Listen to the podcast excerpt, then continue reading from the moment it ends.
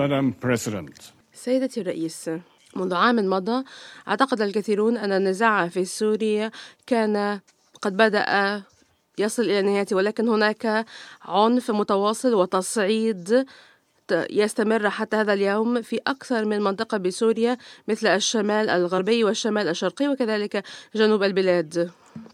المجموعات الإرهابية لم يتم هزيمتها ولا تزال تمثل تهديدا أمنيا خطيرا. كل هذا يعد تذكرة قاتمة متواصلة للحاجة إلى عملية سياسية شاملة حسب ولاية اعتمد هذا المجلس في القرار 2254 والتي تعد الآن أكثر الحاحة من أي وقت مضى.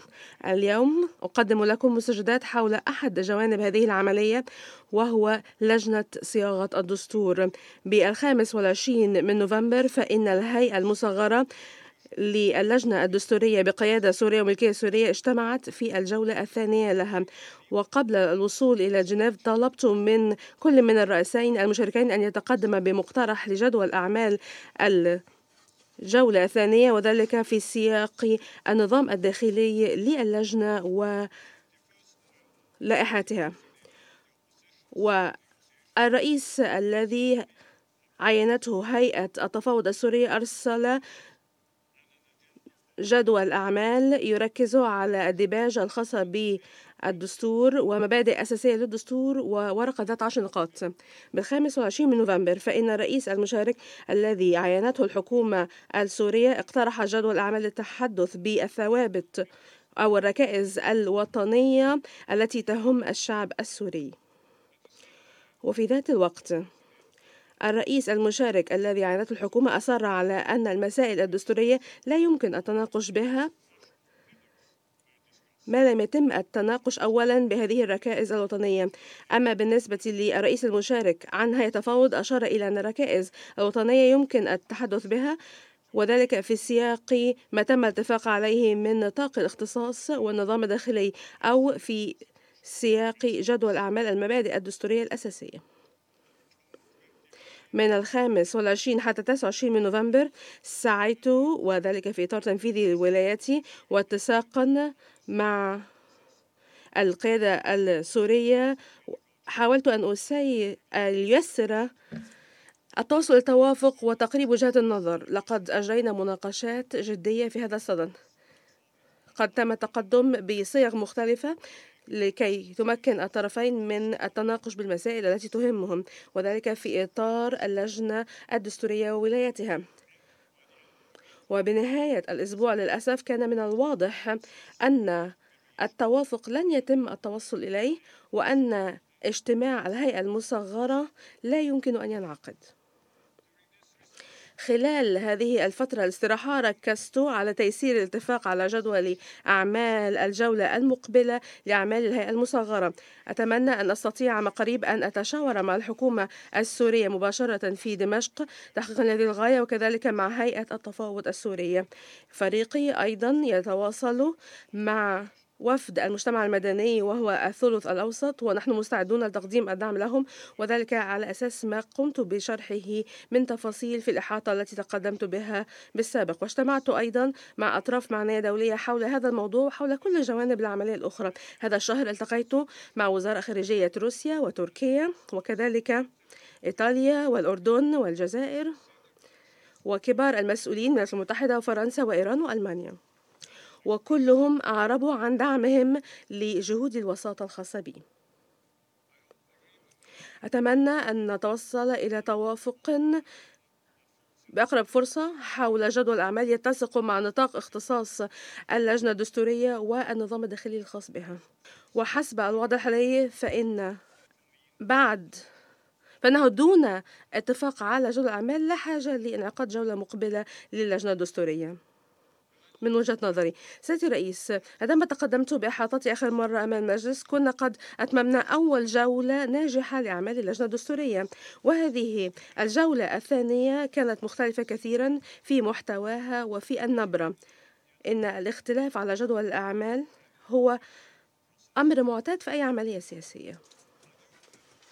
وأعتقد أن هناك أكثر من درس يمكن أن نستفيده من تجربة الجولة الثانية. أود أن أسلط الضوء على ثلاث منها. أولا اللجنة الدستورية ستظل هشة وهي هشة بالفعل. التقدم يعتمد على الطرفين. هيئة التفاوض السورية والحكومة السورية يجب أن يعمل وأن يعمل جميع المسائل الدستورية بشكل مهني دون أن نعيب نفسهم عن عمل من تم ترشيحهم يجب أن تحظى اللجنة بالدعم إن كان لها أن تنجح. وهذه هي مسؤولية الأطراف السورية. الأطراف الدولية أيضا لديها دور داعم تؤديه. يمكن لي أن أعول وأعرف أنني يمكن أن أعول على دعم المجلس في هذا الصدد. ثانيا أي جدول أعمال مقترح يجب أن يمتثل لنطاق اختصاص والنظام الداخلي الذي تم الاتفاق عليه للجنة الدستورية بين المعارضة والحكومة. هذا يعني أن كل المسائل مفتوحة للتناقش بها ويمكن طرحها دون شروط مسبقة ودون جعل اعتبار مسألة ونظر بها يعتمد على مسألة أخرى. وكل القضايا يجب أن تكون تحت إطار وعنوان دستوري. اللجنة الدستورية ولاياتها تتمثل في الاتفاق على الإصلاح الدستوري وذلك كإسهام تجاه التسوية السياسية. إن كان للجنة الدستورية أن تحقق هذا يجب أن تركز على ولايتها الدستورية أو المعنية بمناقشة وصياغة الدستور. ثانيا يجب التأكيد على الحاجة إلى عملية سياسية أوسع نطاقا وشاملة الحكومة والمعارضة أكدتا على هذا عندما اتفقتا على النظام الداخلي للجنة وكذلك نطاق اختصاصها وذلك لبناء الثقة والمضي قدوا في عملية سياسية وتنفيذ القرار 2254 أنا أعتقد أن اللجنة الدستورية لا تستطيع أن تساوي الأزمة ولكن يمكن لها أن تعزز الثقة بين الأطراف وهذا يفتح المجال أمام عملية أوسع نطاقا و بالتوازي هذه العملية يمكن أن تسهم إيجابا في العمل على المسائل الدستورية. أعتقد أن عملية سياسية هادفة ذات مغزى أوسع نطاقا ستكون بها إجراءات محددة مثل إحراز تقدم فيما يتصل بإطلاق سراح المحتجزين والمختطفين ومعرفة مصير المفقودين. و أنا محبط أنهما من تقدم حول المسألة. أنا ونائبي سنواصل العمل مع الأطراف السورية بشكل مباشر وكذلك مع كل الأطراف ذات الصلة الأخرى. ونحن نواصل التزامنا بالإسهام تجاه جهود المجمو... الفريق العامل الذي أسس لتحقيق هذه الغاية. وهذا السياق اجتمعت مع كبار المسؤولين من روسيا وتركيا وإيران في نور سلطان الأسبوع الماضي وكذلك في سياق مناقشة مسائل أخرى أكدت على أن عمليات إطلاق السراح يجب أن تكون واسعة نطاق للمرضى والنساء والأطفال وليس مجرد مبادلات رمزية. تصعيد العنف ووقف إطلاق النار في أنحاء البلاد يجب أن يكون أساس العملية السياسية. إن الشمال الغربي رأى تصعيد في العنف في الأيام الماضية. وقد تم تقديم إحاطة مفصلة من وكيل أعمال آه، آه، وكيل أمين العام مولر حول هذه المسائل الخاصة بالشق الإنساني وتحديدا مصير الثلاث ملايين نسمة الذين يعيشون في هذه المنطقة والذين لا يمكن لهم أن يسددوا فاتورة هذا العنف. كل الأطراف يجب عليها أن تخفض من وتيرة العنف بشكل ملح والمدنيون يست... تستمر معاناتهم بالشمال الشرقي حيث أن الوضع الأمني لا يزال به تقلب. وحتى وإن كان هناك هدوء نسبي مقارنة بالأسابيع التي تلت التدخل التركي. إن من الضروري أن يتم التفاوض على وقف إطلاق النار ويتم احترامه وأن يكون هناك تخفيض العنف الوضع في جنوب سوريا أيضا به قلاقل ويجب التعامل معه. مكافحة المجموعات الإرهابية أمر ضروري وذلك من خلال نهج تعاوني ويضمن حماية المدنيين واحترام قانون حقوق الإنسان وقانون الإنساني الدولي. وكما هو الحال دائما عندما يكون الوضع الأمني هو العامل الأكثر تأثيرا بالسلب فإن سوريا تعاني من الناحية الاقتصادية بسبب الفقر والعملية الأوسع نطاقا يجب أن تتعامل مع هذه المسألة أيضا. العملية الأوسع نطاقا يجب أن تحترم سيادة سوريا ووحدتها وسلامة أراضيها واستقلالها.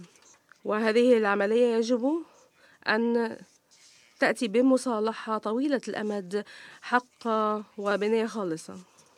وفعلية العملية الأعم هذه يجب أن تشمل كل الأطراف نواصل التشاور مع المجلس الاستشاري للمرأة حول الأولويات والشواغل الخاصة بمجموعات النساء في سوريا وكذلك إمكانية حلول سياسية تشمل الجميع. المجتمع المدني السوري يجب أن يشارك في أي عملية أوسع نطاقا. وبنهاية المطاف العملية يجب أن تساعد أن يكون هناك بيئة آمنة ومحايدة وهادئة. وذلك لتمكين عودة اللاجئين إلى موطنهم أو إلى المكان الذي يختارونه بشكل آمن وطوعي وبه كرامة. و حتى نرى انعكاس لما سيتم اعتماده في شكل الدستور على المؤسسات.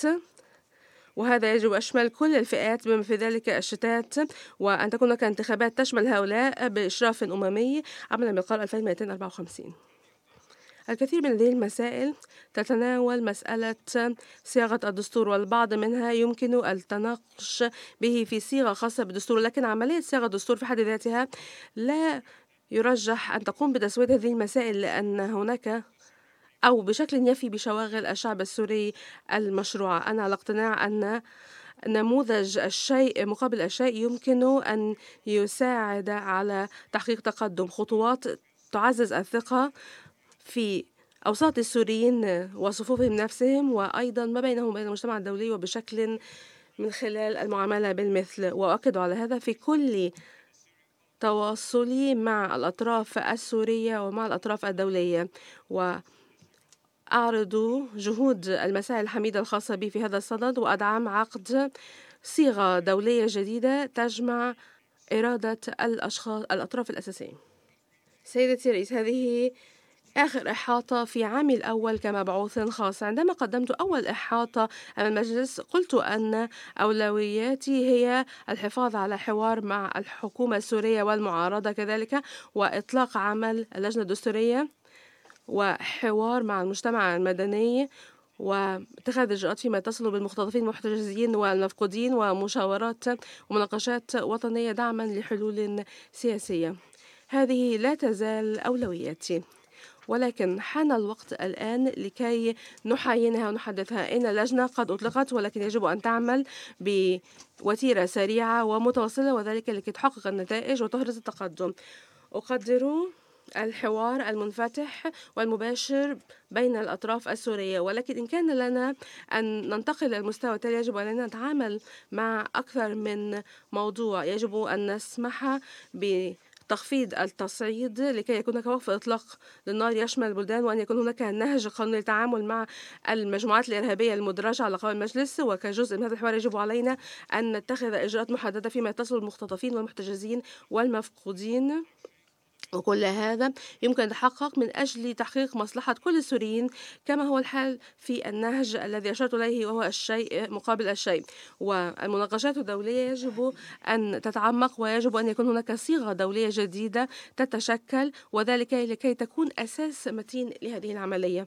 نعرف أن هذه ليست بالأمور السهلة وسوف أواصل التعويل على الانخراط الكامل من الأطراف السورية وعلى الدعم الكامل من المجلس. أشكركم سيدتي الرئيس.